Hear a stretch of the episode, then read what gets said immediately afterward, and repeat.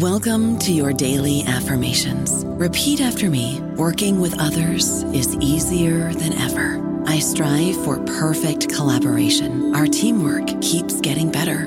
Yeah, affirmations are great, but Monday.com can really get you the teamwork you desire. Work together easily and share files, updates, data, and just about anything you want all in one platform. Affirm yes to start or tap the banner to go to Monday.com. This episode is brought to you by JLL. Get an insider view into the world of commercial real estate with JLL's podcast, Trends and Insights The Future of Commercial Real Estate. Whether you're curious about making cities more sustainable, the evolution of office space, or AI opportunities, this podcast will help keep you a step ahead. Tune in for candid conversations with business leaders about the biggest trends impacting how we live, work, and play. Subscribe to Trends and Insights now at jll.com/podcast. First, the bad news. SAP Business AI won't help you generate cubist versions of your family's holiday photos.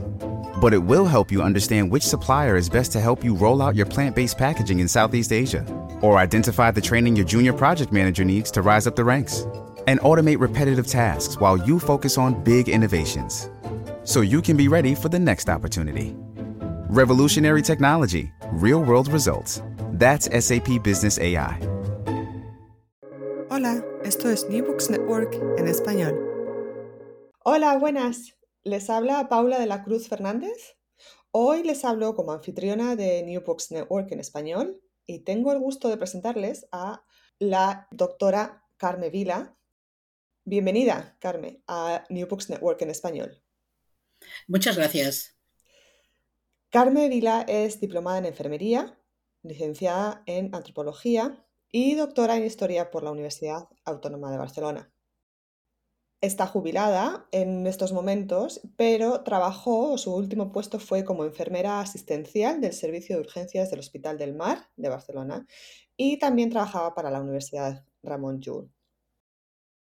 Es coautora del libro, lo voy a decir en castellano, eh, Vertebrando la historia del grupo de sanitarios de los bomberos de Barcelona, que se publicó este año es también coautora de un artículo titulado Planificación hospitalaria y movimientos vecinales, el caso del Hospital de la Santa Cruz y Santa Pau de Barcelona. Sant Pau de Barcelona, perdón.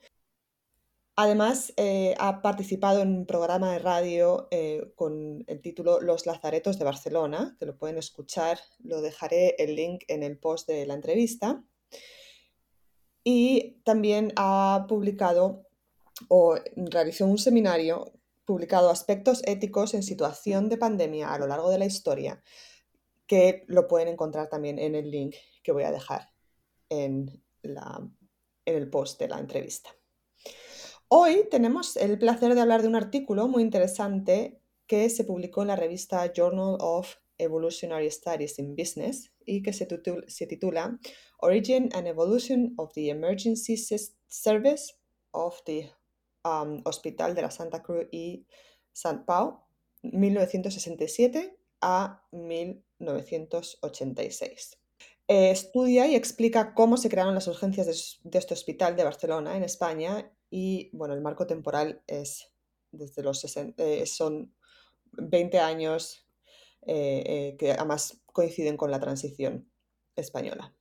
En primer lugar, me gustaría, Carmen, si nos pudieras contar un poquito sobre tu trayectoria profesional y también académica, ¿no? esta intersección que tienes entre la enfermería y la historia.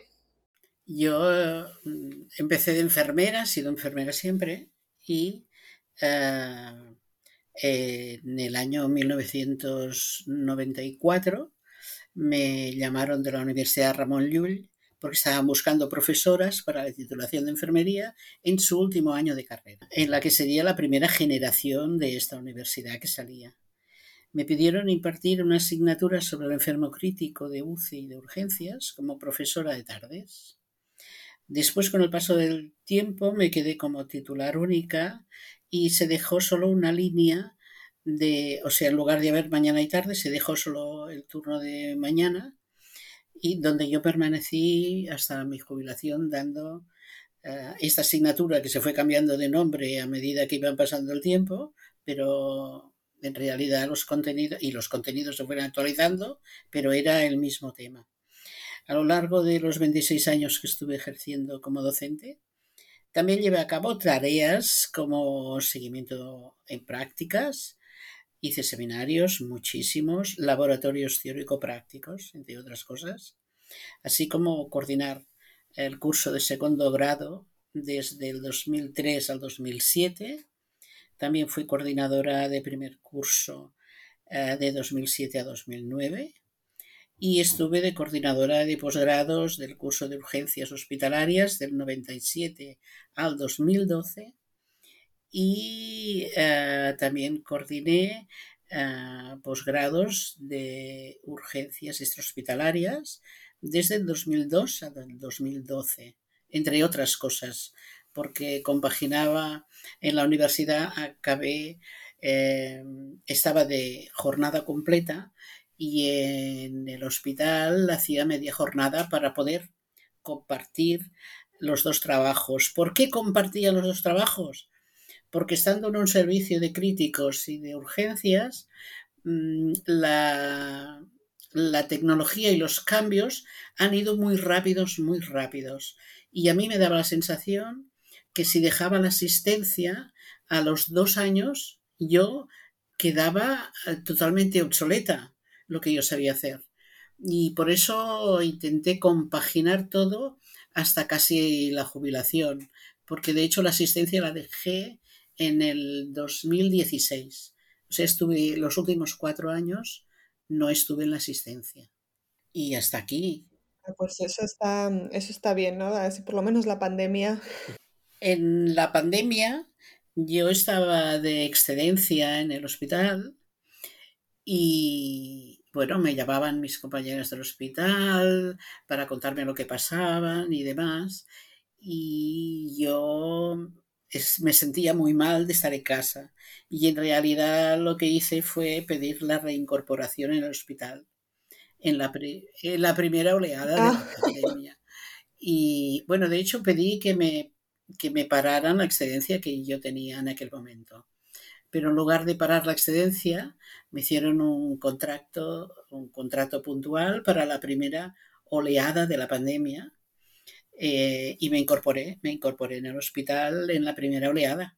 Sí, sí, sí. Me dijeron que me ponían en la zona no COVID del servicio de urgencias, pero como como el no COVID no existía, porque cuando profundizabas con los enfermos que venían a visitar, eh, prácticamente todos estaban infectados, pues bueno, ahí estuve.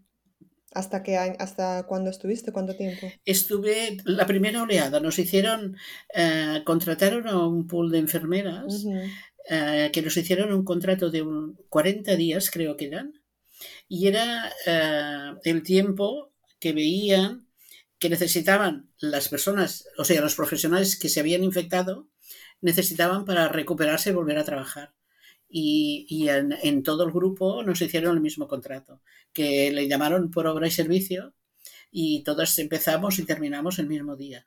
Y sí es cierto que en los últimos 10 días empezó a reincorporarse la gente que se había contagiado en primera instancia. Bueno, pues, em, y eso fue ya tu última, tu última participación, ¿cierto? En Barcelona sí. ¿Y seguiste como profesora? Seguí como profesora hasta, hasta final del curso del 2020, porque me jubilaron el 14 de julio. Enhorabuena. Gracias. Pues entonces, si te parece, hablamos del, artículo. Em, a mí me parecería, siempre me parece muy interesante cuando los investigadores explican cómo llegaron a, escribir el artículo, ¿no? Cuánto, o sea, puede ser el hallazgo de las fuentes, pero también quizás será mm, que fuese, que llevases ya tiempo pensando en, escribir este tema o, es igual una mm, revisión de toda tu carrera, ¿no? Como, como trabajadora de, urgencias. Bueno, ah, yo hice este trabajo. Bueno, este artículo sale de mi tesis doctoral. yo como empecé carrera universitaria, los, el grado de estudios de enfermería con diplomatura no puedes hacer carrera universitaria. Y en la universidad donde yo trabajaba nos exigieron a todos hacer la carrera universitaria, por decir de alguna manera, ¿no? Por eso nos tuvimos que hacer una licenciatura, que yo escogí antropología, que he ejercido de antropóloga también cuando ha hecho falta, o me lo han pedido, y, después llegué al doctorado, cuando yo siempre había dicho toda la vida que nunca llegaría a hacer un doctorado. Al prepararme los cursos para el doctorado, empecé a pensar en el tema de historiar el mismo hospital, porque es, un hospital ah, arquitectónicamente eh, muy hermoso.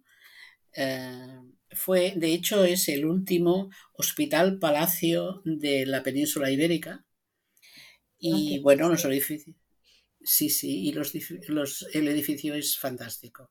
De hecho, ahora está, este edificio mm, está protegido por la UNESCO para que no se destruya. Y a partir de ahí, ¿qué es lo que yo conocía más? El servicio de urgencias. Y entonces me empecé a preguntar qué había antes de los servicios de urgencias en Barcelona. Porque al ser yo, cuando yo era pequeña, los servicios de urgencias no existían. Claro. De hecho, mm, de hecho, son casi, casi los últimos servicios que se. Los, servicios más modernos, no, los más modernos son las, las unidades de cuidados intensivos, pero antes de que se, salieran las unidades de cuidados intensivos, salieron las urgencias. Sí, además lo interesante es ver también cómo se como que se, se adjuntan a, los hospitales en vez de ser eh, unidades por sí mismas, ¿no? Exacto, exacto. Antes de existir los servicios de urgencias estaban las casas de socorro, exacto. que dependían, eran municipales, dependían del ayuntamiento, de las ciudades, en todas las ciudades de España había casas de socorro. Y en Barcelona había una casa de socorro en cada distrito. Entonces todos los vecinos sabían. Sí, yo me acuerdo perfectamente de la casa de socorro. Yo, vamos, fui, pero, pero igual fui para cosas pequeñas, o sea, como una, como brechas o cosas así, ¿no? Muy algo más leve. Sí, sí, pero es que no había otra cosa. Y entonces en Barcelona, desde finales del siglo XIX, que es lo que tiene distinto a las otras capitales de España, eh, desde finales del siglo XIX decidieron eh, el servicio municipal o el ayuntamiento decidió hacerse cargo de la salud eh, de las personas más pobres, las personas que no podían pagar un médico. Eh, el municipio se hacía cargo de la asistencia de estas personas. Esto implica también que las vacunaban, que si había una, una enfermedad infecciosa se daba conocimiento al ayuntamiento, las de declaración de obligatoria como hasta ahora también se hacían, pero lo hacía el médico municipal, el que se encargaba de la casa de socorro. Y en las casas de socorro tenían controladas las personas que no podían ir al médico por sus propios medios. Y estos eran los que, los que aparte de suturar una brecha o ponerse unas unas grapas en una brecha, pues te hacían el seguimiento, sobre todo infantil. Porque en aquella época había mucha muerte infantil. ¿De qué, de qué años estamos hablando, eh, Carmen? Eh, estamos hablando de finales de los 50, principios de los 60.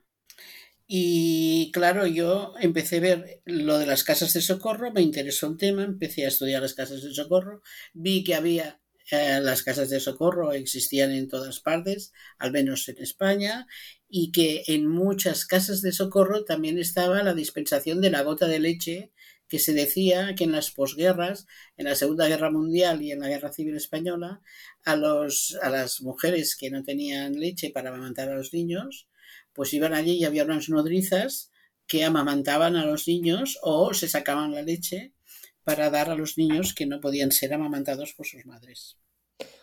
Mm, Muy interesante. Y, y esto lo que había antes de los servicios de urgencias. Y el servicio de... sí, las casas de socorro había en presencia física a las 24 horas, había un practicante que era, era un enfermero. El enfermero de aquella época los llamaban practicantes a los hombres. Ajá. A las mujeres no, pero a los hombres les llamaban practicantes. ¿Y allí había un enfermeras? A las mujeres enfermeras, sí, las que estudiaban enfermeras.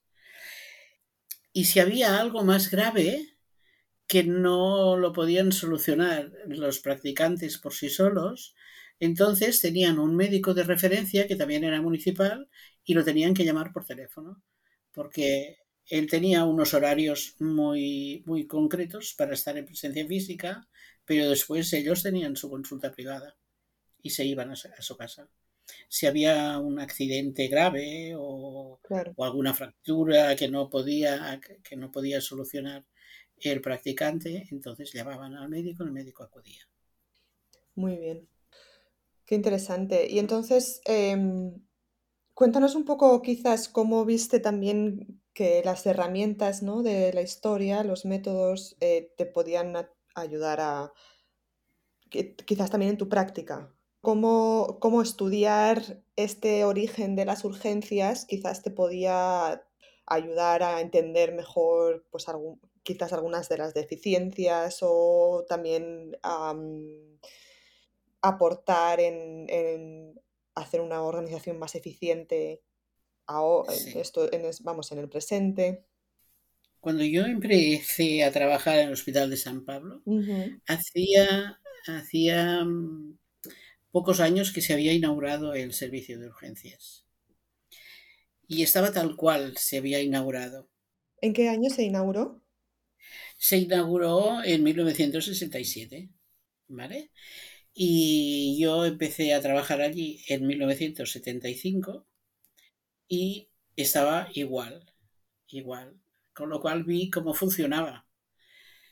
Pero claro, en, el, en la hora de hacer el artículo tiene que ser totalmente objetivo. ¿eh? Entonces empecé a buscar uh, documentación y la ventaja que había era que el Hospital de Santa Cruz y San Pablo tienen unos archivos históricos impresionantes, cosa que en otros hospitales no he conseguido encontrar. Y esto es una ventaja porque para hacer estudios históricos o estudios antiguos o, o, mirar, por ejemplo, que ha habido gente que ha estudiado la atención durante la Guerra Civil Española en el Hospital de San Pablo, pues se puede estudiar porque está todo, todo, toda la documentación guardada. Y esto fue una ventaja. Entonces empecé a estudiar, empecé a ir al archivo del Hospital de San Pablo, donde empecé a encontrar, era como una mina para mí. A mí me emocionó mucho ir allí y ver que estaba todo. Estaba absolutamente todo. Las normativas para funcionar, cómo se tenía que organizar el servicio, todo, todo, todo está documentado.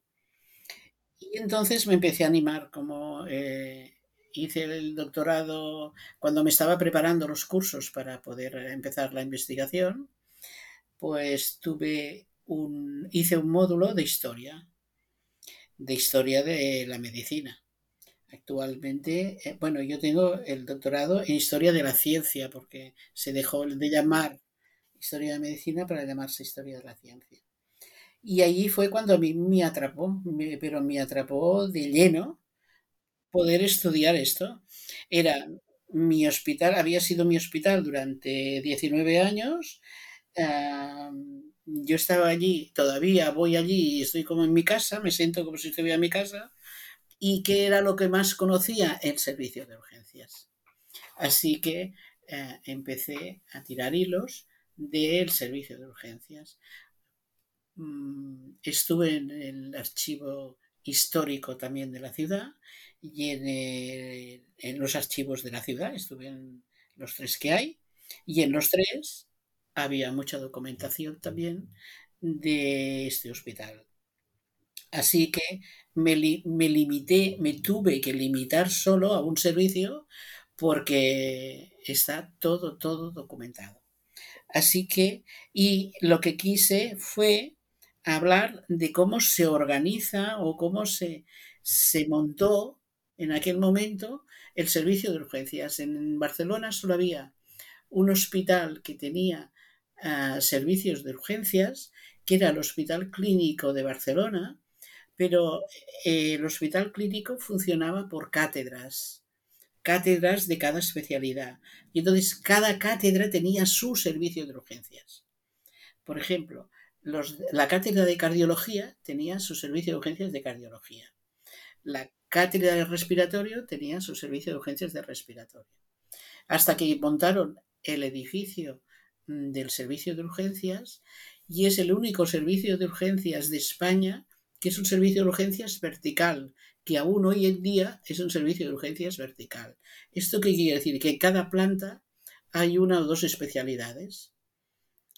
¿Vale? Y entonces cuando llegas para que te visiten en este hospital, en el sótano hay la recepción, la admisión de enfermos y allí te dicen en qué planta tienes que ir para que te visiten. O sea, es una organización totalmente distinta.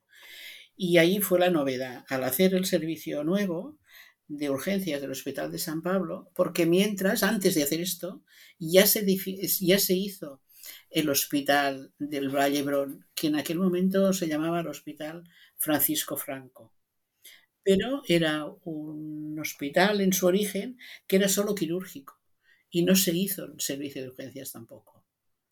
O sea, se, se montó sin, montar, sin el servicio de urgencias. ¿Y cuál fue la lógica de hacerlo así vertical? Bueno, la lógica vertical no tiene ninguna lógica. Era por, uh, para evitar conflictos entre cátedras ah, en el hospital clínico. Uh -huh. Porque había, las, había cátedras que eran tenían rival, eran rivales, como si dijéramos, ¿no? Y para evitar conflictos, los pusieron por plantas para que todos cuadraran. ¿Y, entonces así? Sigue siendo así, sí, sí. Uh -huh. Sí, sí, sí, es curioso, pero sigue siendo así. Han cambiado las especialidades y han cambiado cosas de sitio, pero sigue siendo vertical. Sí, y entonces, bueno, fue cuando eh, los médicos de Barcelona, al terminar la segunda, ya había terminado la Segunda Guerra Mundial, en toda Europa se empezaron a, reorganizar los hospitales, a montar hospitales nuevos y todos vieron que había que tener un servicio de urgencias porque las urgencias aumentaban. Era, estaba explosionando la era industrial y empezaron a haber accidentes de tráfico porque empezaron a salir los coches, había muchos accidentes laborales que antes no había tantos y empezó, empezó a, hacer, a haber como una epidemia médico-quirúrgica eh, con la, con la revolución industrial. Y esto fue lo que uno de los motivos por los cuales uh, Mira, por ejemplo, la zona que estás tú, en, en, Estados Unidos y Canadá, lo primero que vieron que se tenían que hacer los servicios de urgencias eran por los enfermos uh, traumatológicos, porque los accidentes laborales y los accidentes de tránsito básicamente son traumáticos y hay traumatismos y traumatismos graves. Entonces, a partir de ahí, ¿qué pasa? Que como la sanidad es 100% privada, uh, si había secuelas, que las había, sobre todo neurológicas, se veían que las compañías de seguros tenían, les, eh, les resultaba muy caro mantener la rehabilitación y, la, la, cura de muchos enfermos que habían quedado tetraplégicos o hemiplégicos. Y aquí, claro, en Estados Unidos sobre todo fue un problema que se tenía que solucionar. Entonces hicieron hincapié en, en la traumatología y además vieron que como había muchos enfermos neurológicos tenían que añadir la neurocirugía con ellos. Y más tarde vieron que muchos de estos enfermos se morían por uh, problemas o traumatismos abdominales, que había roturas de bazo o roturas de hígado y morían por estas causas y no por las traumatológicas. Y añadieron a los cirujanos a, a este tipo de urgencias y fueron las especialidades que potenciaron más antes. Pero vaya, el servicio de los, las urgencias y la atención urgente eh, salió eh, porque hubo gente que estuvo uh, mirando que había personas que se podían resucitar cuando hacían una parada cardíaca. Y esto se estuvo estudiando en los años 50, pero no salió publicado hasta uh, principios de la década de los 60.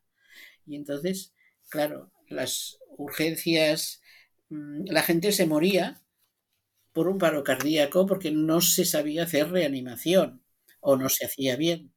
Y entonces Elam, que, había, que, fue el médico que estudió uh, las técnicas del boca a boca, lo publicó, lo pusieron en práctica. Después había un médico alemán que fue el que estudió uh, las compresiones torácicas y, y las uh, desfibrilaciones cardíacas. Y a partir de ahí fue cuando se dijo, no, estas personas se pueden resucitar si se actúa en el momento o en pocos minutos después de haber pasado esto.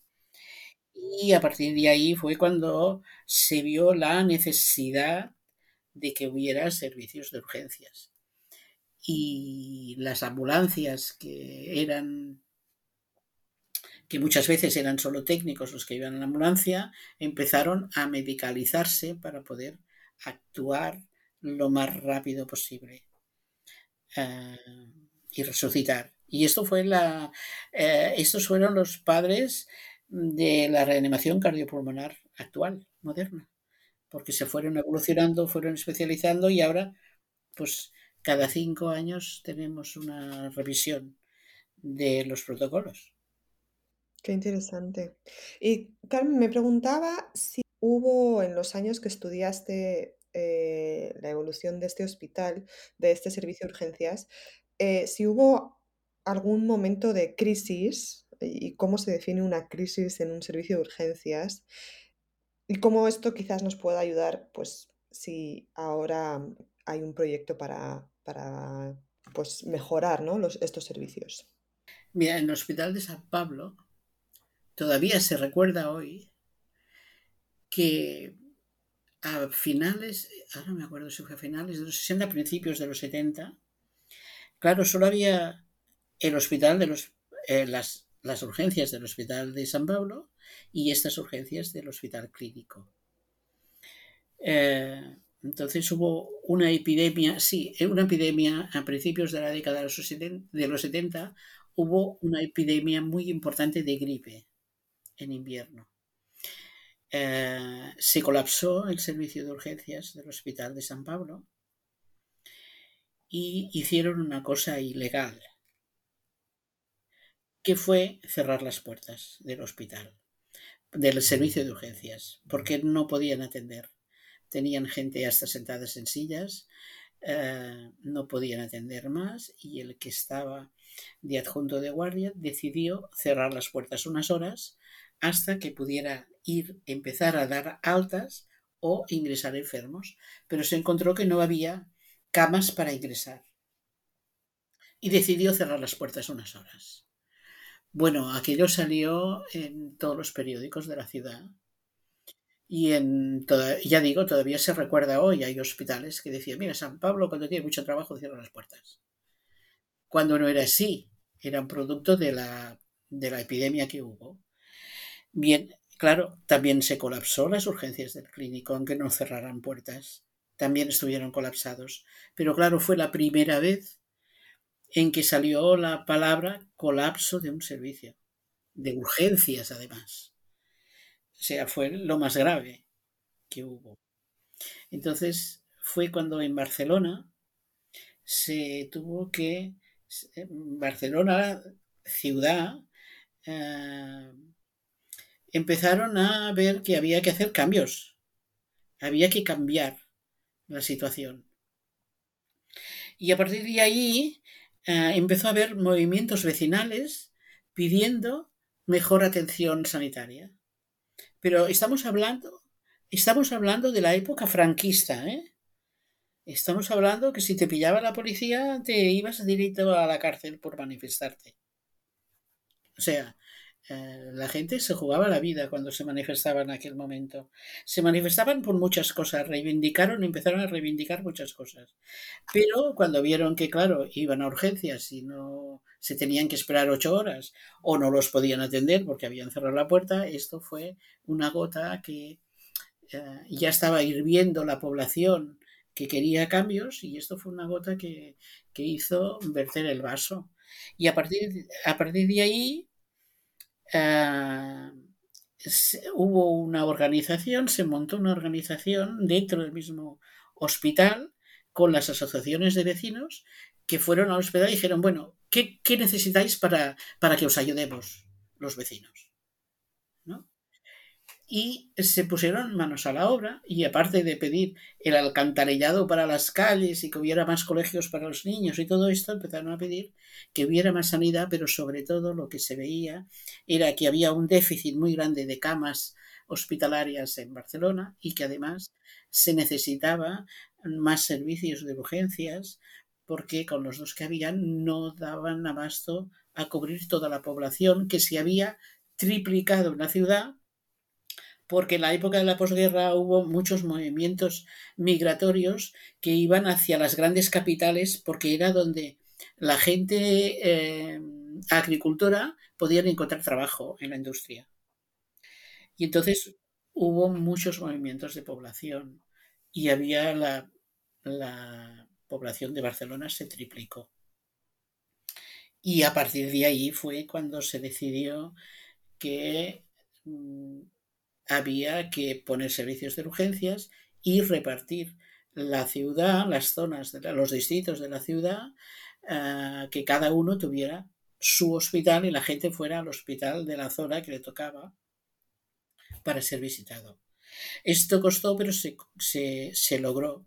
Se logró que la gente fuera al, al hospital que le correspondía por zona donde viviera y y se inauguraron pues, los servicios de urgencias que faltaban. Y entonces fue cuando ah, en, el, en el 78, a finales de los 70, fue cuando se inauguró el primer servicio de urgencias del Hospital del Mar, por ejemplo, que abarca toda la parte antigua.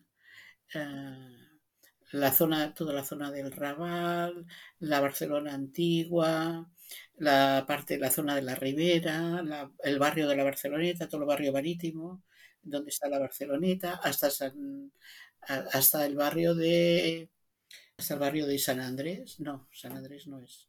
Bueno, hasta un barrio de los más pobres de Barcelona.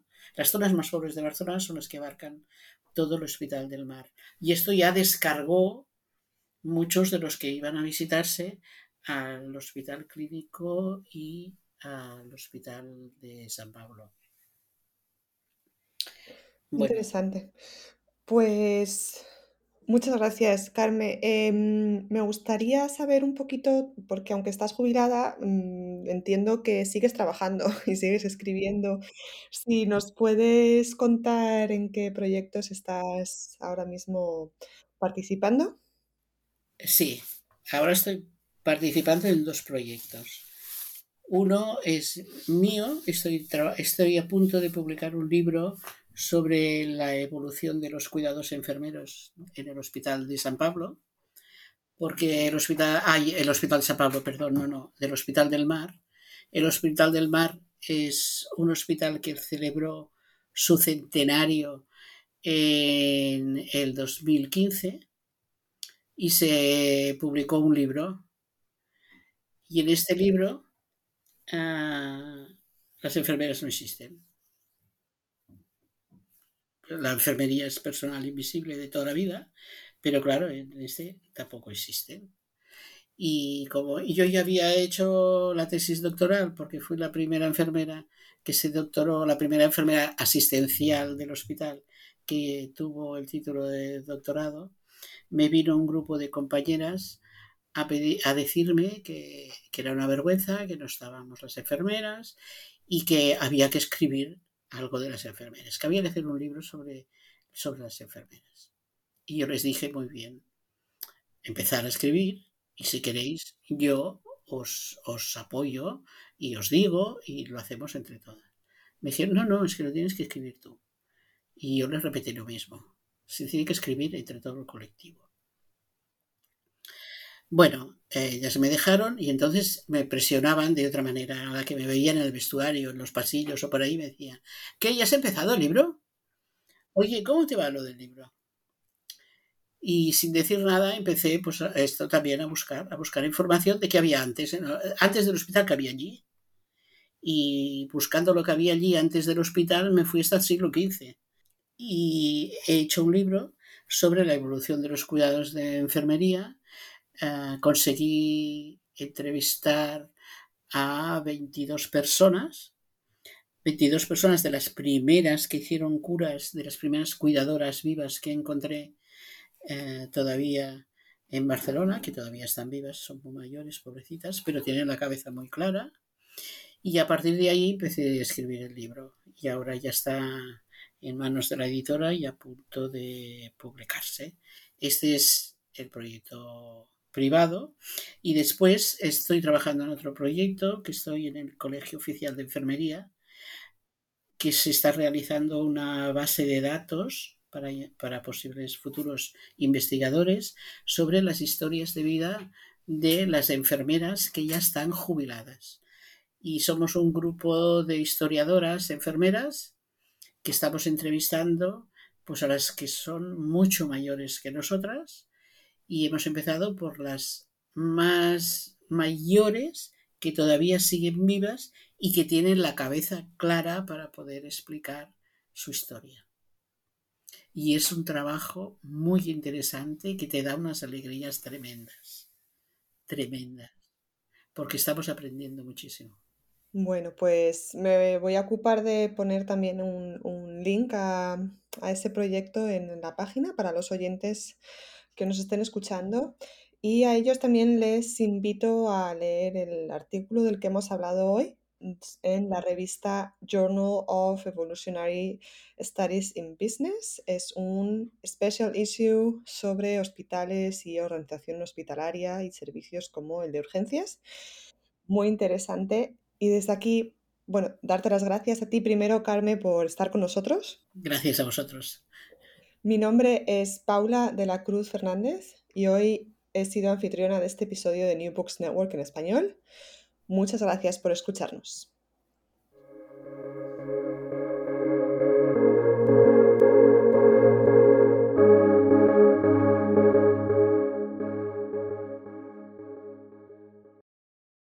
With lucky landslots, you can get lucky just about anywhere. Dearly beloved, we are gathered here today to. Has anyone seen the bride and groom?